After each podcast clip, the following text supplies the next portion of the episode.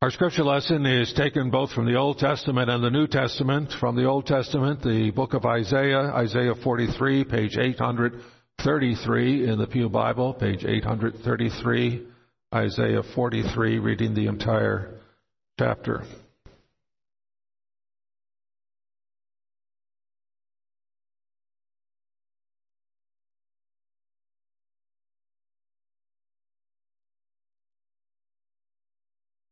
But now, says the Lord, who created you, O Jacob, who formed you, O Israel, fear not, for I have redeemed you. I have called you by your name. You are mine. When you pass through the waters, I will be with you, and through the rivers they shall not overflow you. When you walk through the fire, you shall not be burned, nor shall the flame scorch you. For I am the Lord your God, the Holy One of Israel, your Savior. I gave Egypt for your ransom, Ethiopia and Seba in your place. Since you were precious in my sight, you have been honored, and I have loved you. Therefore I will give men for you, and people for your life. Fear not, for I am with you. I will bring your descendants from the east, and gather you from the west. I will say to the north, give them up, and to the south, do not keep them back.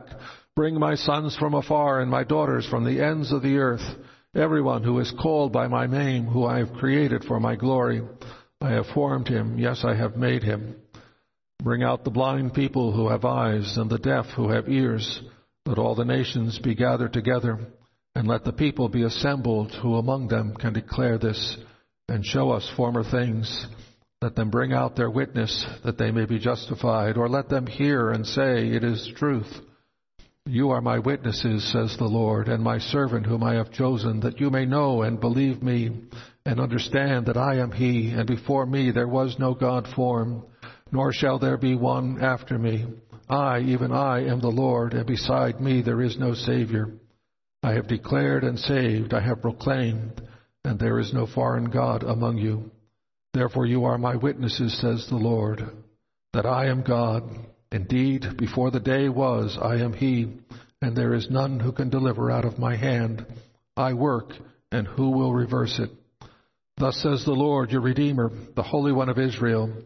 For your sake I will send to Babylon, and bring them all down as fugitives, the Chaldeans who rejoice in their ships. I am the Lord, your Holy One, the Creator of Israel, your King. Thus says the Lord, who makes a way in the sea, and a path through the mighty waters, who brings forth the chariot and horse, the army and the power. They shall lie down together, they shall not rise. They are extinguished, they are quenched like a wick. Do not remember the former things, nor consider the things of old. Behold, I will do a new thing. Now it shall spring forth. Shall you not know it? I will even make a road in the wilderness, and rivers in the desert.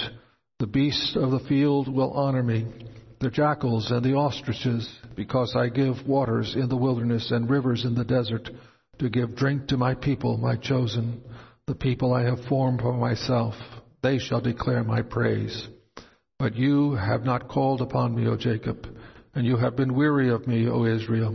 You have not brought me the sheep for your burnt offerings, nor have you honored me with your sacrifices. I have not caused you to serve with grain offerings, nor wearied you with incense. You have brought me no sweet cane with money, nor have you satisfied me with the fat of your sacrifices. But you have burdened me with your sins, you have wearied me with your iniquities. I, even I, am he who blots out your transgressions for my own sake, and I will not remember your sins. Put me in remembrance, let us contend together, state your case that you may be acquitted. The first, your first father sinned, and your mediators have transgressed against me. Therefore I will profane the princes of the sanctuary. I will give Jacob to the curse, and Israel to reproaches. And then from the New Testament, from the Gospel of John, John chapter six, verses sixteen through twenty-one. John chapter six, page uh, one thousand two hundred twenty-eight. one thousand two hundred twenty-eight, John six, verse sixteen. Now when evening came, his disciples went down to the sea, got into the boat and went over the sea toward Capernaum, and it was already dark, and Jesus had not come to them. Then the sea arose because a great wind was blowing. So when they had rowed about three or four miles, they saw Jesus walking on the sea and drawing near the boat, and they were afraid. But he said to them, "It is I. Do not be afraid." Then they willingly received him into the boat, and immediately the boat was at the land where they were going. Thus far, the reading of God's word. May he add his blessing to it. Beloved of the Lord, the context of this account of Jesus walking on the water is, as many of you will recall, the feeding of the five thousand. The multitudes had come to Jesus in a wilderness-type place uh, near Bethsaida on the Sea of Galilee, and they had come because he had been performing many miracles of healing. And when they came, they were not disappointed. He continued to heal the sick and to teach them, and they were with him for many hours during the day, and it got late, and Jesus was concerned about the fact that they hadn't prepared to stay so long. They didn't have enough food, and so he fed them. He fed them from five barley loaves and two fish. five thousand men plus women and children sitting down in groups of fifty or one hundred. And uh, so that everyone could see and understand the miracle and see the disciples collecting twelve basketfuls of leftovers when everyone had eaten all that they could eat. It was truly an astounding miracle.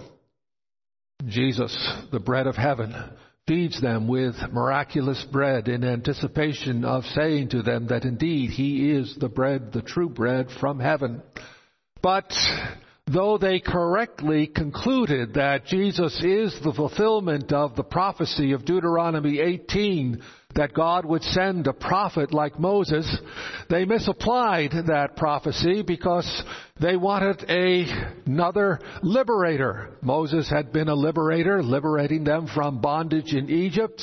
Now they were in bondage to Rome, and they said, "This is the prophet like Moses, so let's make him our leader, let's make him our king."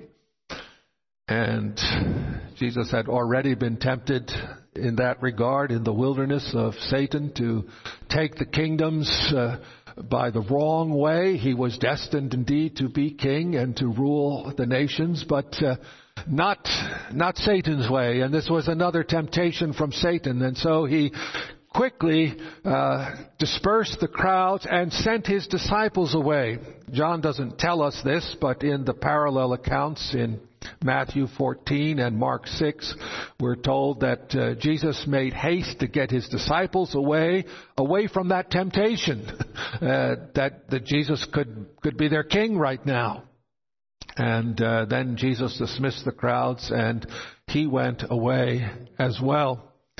Now in this account, Jesus comes to them walking on the water through the storm. It was an eye opening experience for the disciples. In the other accounts, uh, they uh, we hear what they concluded by seeing Jesus walking on the water in the storm. There it says, uh, "Truly you are the Son of God." They were deeply impressed by this. Now, to fully understand what's going on, we need to to sort of uh, draw back from the text and view it in the broader context of what the Scripture teaches about storms and about the sea. They were on the Sea of Galilee, and the disciples were in the midst of a storm. And this has uh, great significance in itself, because in the Bible, stormy seas are a, a metaphor for troubled times. We uh, all know that lakes and seas are places of natural danger. Ever since people have sailed in boats and ships, it has been recognized as risky business.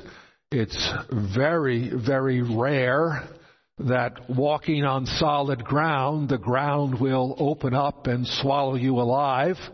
It has been known to happen. It happened once in the Bible. It happens in fictional uh, accounts in the movies. Uh, you see it uh, happening. Uh, but uh, uh, very rare does it happen to people that the earth will open up. But it is not at all rare, sadly, that uh, people on the ocean, on the sea, on the lake, uh, will have their boat capsize or sink, and the water will indeed swallow them up alive, and they will go down to a watery grave. That happens far too often. Even calm waters and shallow waters can be dangerous, but stormy weather on a lake is always dangerous. When a person is uh, confused and frightened, they sometimes use the English uh, expression or British expression, uh, I'm all at sea. I'm all at sea. Because when you're out on the sea, uh, especially if you're in a small boat and you're out of sight of land, you can't see any land, but every direction you look, it's only water. It can be a very frightening experience, you know. Which way do I go to get back home?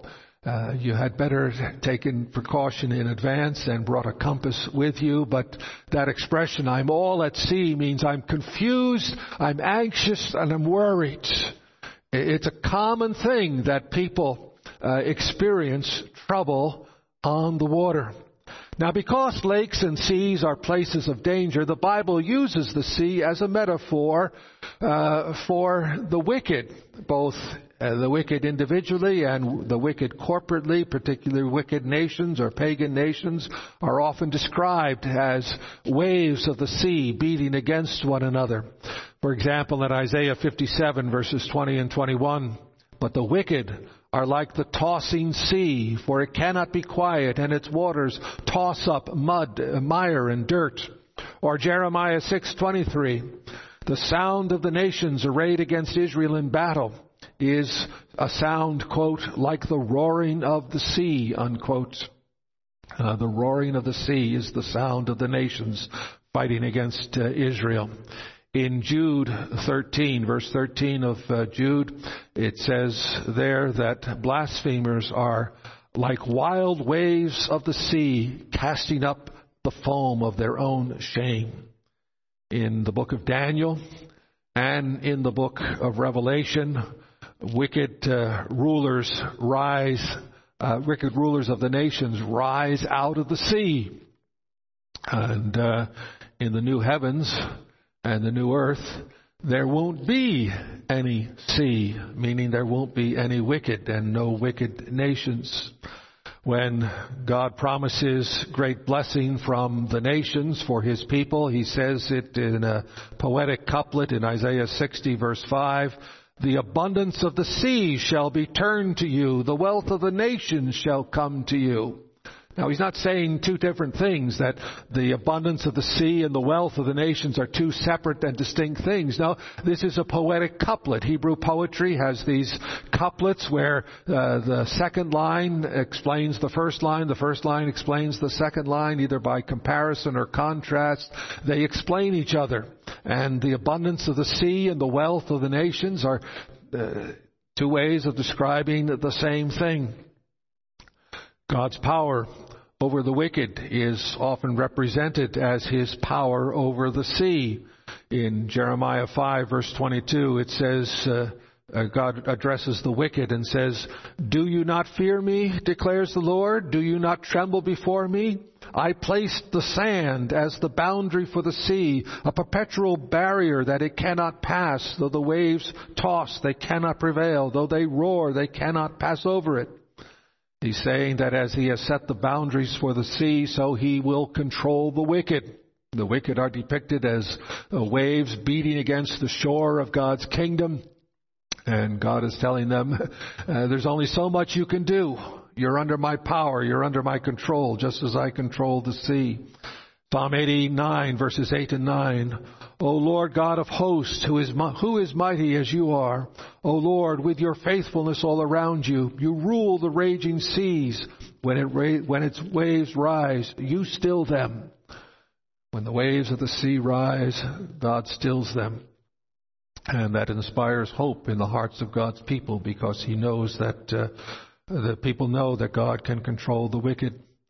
Psalm ninety-three, mightier than the thunders of many waters, mightier than the waves of the sea, the Lord high is mighty. And again, Isaiah twenty-three, verse eleven, he has stretched out his hand over the sea, he has shaken the kingdoms. Stretching his hand over the sea, shaking the kingdoms, poetic couplet again explaining each other. From these affirmations of God's power over nature, God's people take comfort that they will, that he will protect them from the power of the evil one and uh, from the power of the wicked, and he will deliver them from all evil. Well, with this in mind, let us uh, uh, come now again to our text and take note here, first of all, that, that Jesus sent his disciples out into the storm. John tells us that after feeding the five thousand, Jesus withdrew to a mountain to himself, and the disciples got into the boat. But as I mentioned earlier, Matthew fourteen and Mark six make specific mention that, that Jesus put them in the boat and sent them out into the sea, knowing that there was a, a storm out there. For indeed, Jesus uh, knows uh, in his divine nature, knows all things. And uh, he, he purposely sent them out there uh, alone. Of course, he didn't send them completely alone, because he went up on the mountain to pray. And the disciples out on the sea, as it were, fighting for their lives against the waves, beating uh, against the boat and threatening to capsize them and drown them. And Jesus up on the mountain praying. It is uh, reminiscent of a picture from the Old Testament when Joshua was down in the valley fighting against, I believe it was the Amalekites, and uh, Moses was up on the mountain praying. And as long as Moses kept his hands lifted up in prayer, Joshua prevailed down in the valley and, and so forth. And now we have Jesus uh, up on the mountain and praying, and the disciples out in the battlefield fighting the waves, symbolically uh, fighting against uh, the wicked. Now, it's not unusual that God does this, that he sends his people out into the storm. Uh, Psalm verse thirty-four, verse fifteen, many are the afflictions of the righteous. You might think that that verse should say many are the afflictions of the wicked, but it doesn't say many are the afflictions of the wicked. It says many are the afflictions of the righteous. And Jesus in John sixteen thirty-three says to his disciples, in this world you will have tribulations. In this world you will have tribulation. And again, Acts fourteen, verse twenty-two, Paul says, through many troubles we must enter the kingdom of God. Through many troubles we must enter the kingdom of God. And Peter in First Peter one six, now for a little while you have had to suffer grief in all kinds of trials. God sends his people into the storm. Jesus sent his disciples into the storm. God sends us into the storm, into the battle, into the fray with all forces of wickedness that are in the world to fight uh, the good fight of faith. Why does he do that? Well, he does it to treat us, to teach us, to draw closer to him. Psalm one oh seven uh, says, some went down to the sea in ships, doing business on the great waters. They saw the deeds of the Lord, his wondrous works in the deep, for he commanded and raised up the stormy wind, which lifted up the waves of the sea. They mounted up to the heavens. They went down to the depths. Their courage melted away in their evil plight. They reeled and staggered like drunken men and were at their wits' end. Then they cried to the Lord in their trouble, and he delivered them from their distress. He made the storm be still, and the waves of the sea were hushed. God sent them into the sea. He raised up the storm. They cried out to him, and he calmed the sea. In Psalm fifty, verse fifteen, it says, call on me in the day of trouble, and I will deliver you, and you will glorify me. God sends us into the storm of trouble so that we will learn to call on him, so that we will learn to rely on him. When we cry to him, he delivers us. Our faith is strengthened. Storms are sent to draw us closer to him. And uh, uh, enable us to uh, rely more fully upon him. Isaiah nineteen says, when they cry to the Lord because of oppressors, he will send them a Savior and a defender and deliver them. But you might wonder, why does God draw us closer to himself through storms?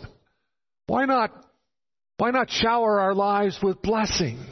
Why not give us riches and honor and glory and make us shine like stars in this world, so that uh, all the wicked are envious of the people of God, because the people of God have it so good in this world? Why not draw us closer to himself that way? Well, he's tried that once in the garden, and it, uh, mankind failed. We failed the test. We we became proud and wanted to be like God. You know, God showered Job with blessings, but when God allowed Satan to take those blessings away, we find out that That Job, even Job had, who, righteous Job, had lessons to learn. He he still didn't know everything he needed to know. He was, he, he wanted to contend with God. He, he wanted to uh, bring his case before God. He thought he had a, a reason to complain against God. And when God finally answered him, he realized, I need to shut my mouth. I spoke out of turn. And uh, he humbled himself. He also, righteous Job, in all his righteousness, in all his blessings, he still had some pride that needed to be humbled. And so that good man had to be thrown into the storm to learn some lessons. When troubles come, it's not necessarily because we've sinned, but simply because we still have more that we need to learn from God. And so he sends us into the storm. Now, the next thing we need to take note of here is that Jesus comes to his disciples in the storm. He comes to his disciples. He doesn't just send them out there, but he, he comes to them, and he comes through the storm. He comes walking on the water. In Isaiah forty-three, we read, I am the Lord your God, the Holy One, the Creator of Israel, your King. Thus says the Lord, who makes a way in the sea, a pathway in the mighty waters. Jesus is fulfilling the Scriptures.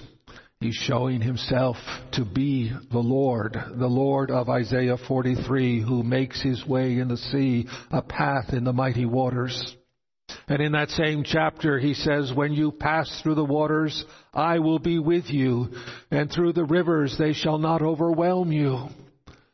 When you pass through the waters, I will be with you. And so when he sends his disciples out into the storm, he goes out there to be with them so that they are not overwhelmed. God is a very present help in time of trouble. When he comes to us in the storm, his message is clear. It is I, fear not. In Matthew and Mark, it's even more comforting. He says, take heart, take heart, don't be afraid. It is I, fear not. In the storm, the disciples were afraid, for the storm threatened death.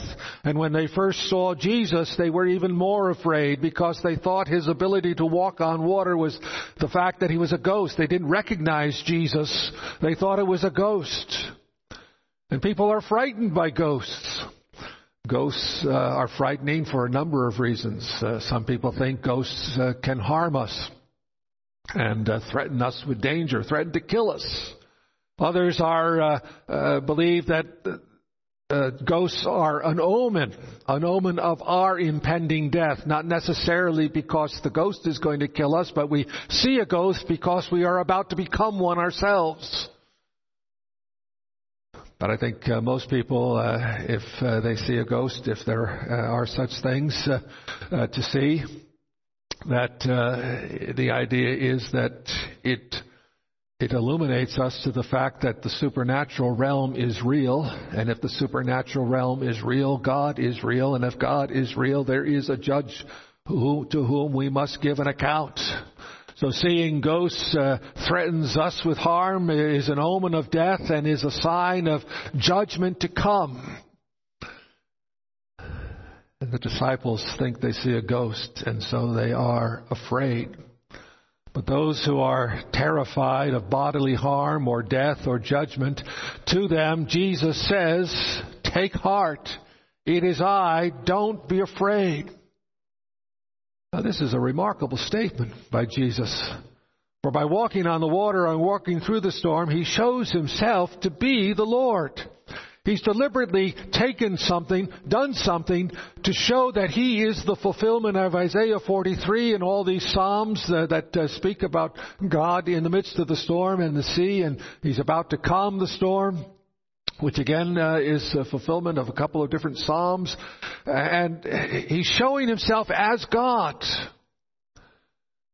And when human beings see God,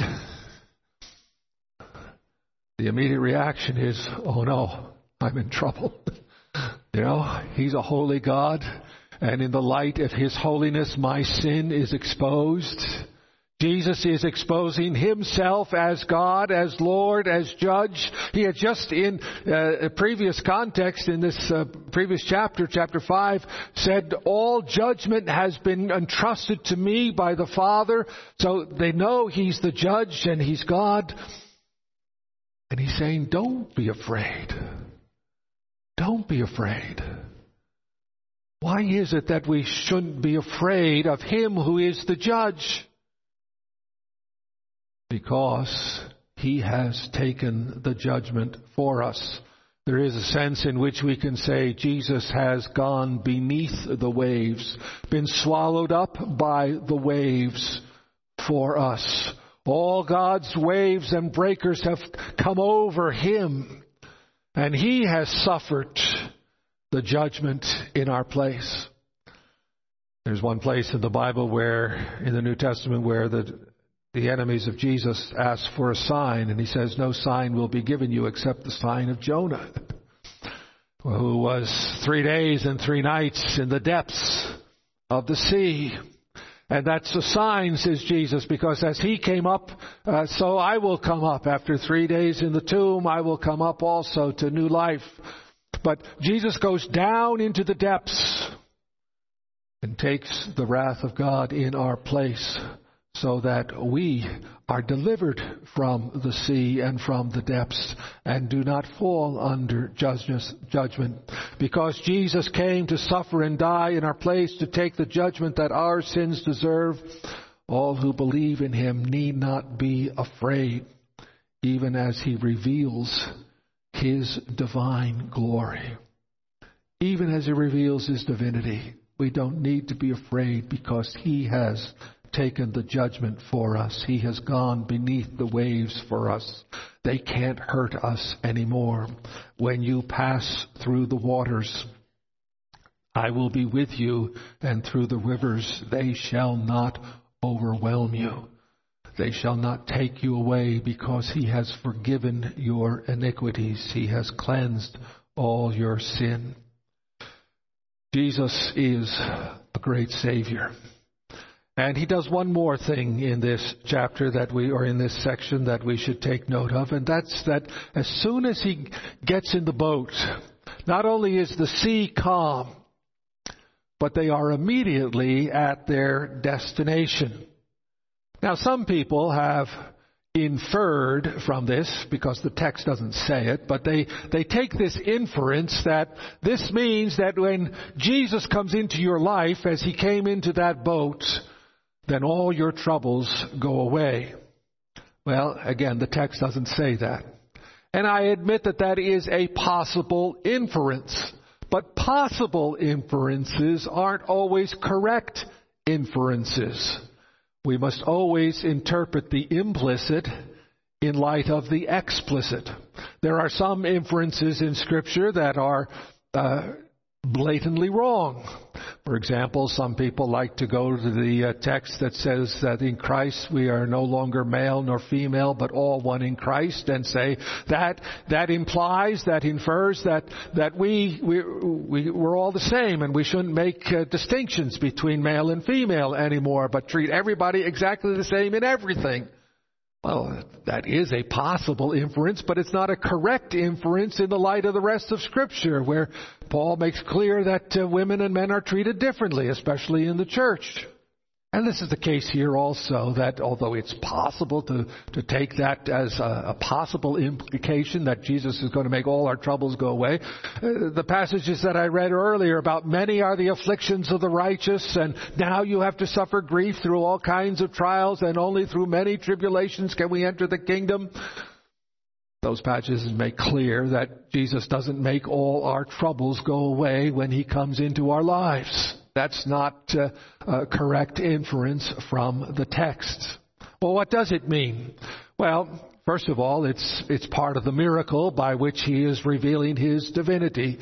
Uh, we have seen his glory. Glory as of the only begotten of the Father, full of grace and truth. This uh, was another of the miracles by which Jesus revealed his glory. But I think there is a, another meaning as well, and that is that when we are in the storms of life, when trouble is uh, beating against us uh, like waves beating against the shore, uh, threatening to uh, wash us all away and carry us into the depths of destruction. Uh, when we are in such situation and we cry to God, we must rely on God and God alone to deliver us.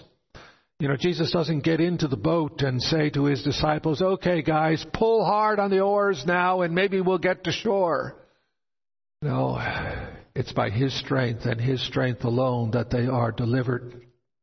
Paul, Paul writes about this in, in Second Corinthians when he says, "For we do not want you to be ignorant, brothers, of the affliction we experienced in Asia. For we were so utterly burdened beyond our strength that we despaired of life itself. Indeed, we felt we had received the sentence of death." Paul's saying we were in trouble. we, we were in such deep trouble we thought we were going to die. But, he says, that was to make us rely not on ourselves, but on God who raises the dead. He delivered us from such a deadly peril, and he will deliver us. On him we have set our hope, that he will deliver us again. He's fully expecting that he'll be thrown into the storm again and be seemingly under the sentence of death again. But he has hope that God will deliver him.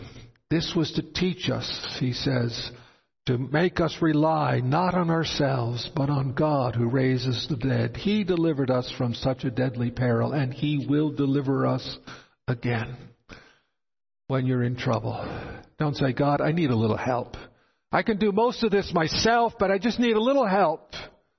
Oh, say, "Lord, I am helpless, and I need you. I need you all the time in every way. For apart from you, I can do nothing." Amen. Let us pray. Father in heaven, we thank you that you are the God who sends us into the storm, but does not leave us alone in the storm, but comes to us and has endured the storm in our place to deliver us from it. And we thank you, you have, you have delivered us even from the sentence of death and from condemnation, so that we are now adopted into your family and made heirs of eternal life. And we thank you that not even the death of the body can separate us from your love at this time, but only brings us closer to yourself. Oh, Father, we have been in the storm many times, and you have never disappointed us. You have helped us. Teach us to rely upon you always, and to put our hope in your strength and your strength alone. We pray in Jesus' name. Amen.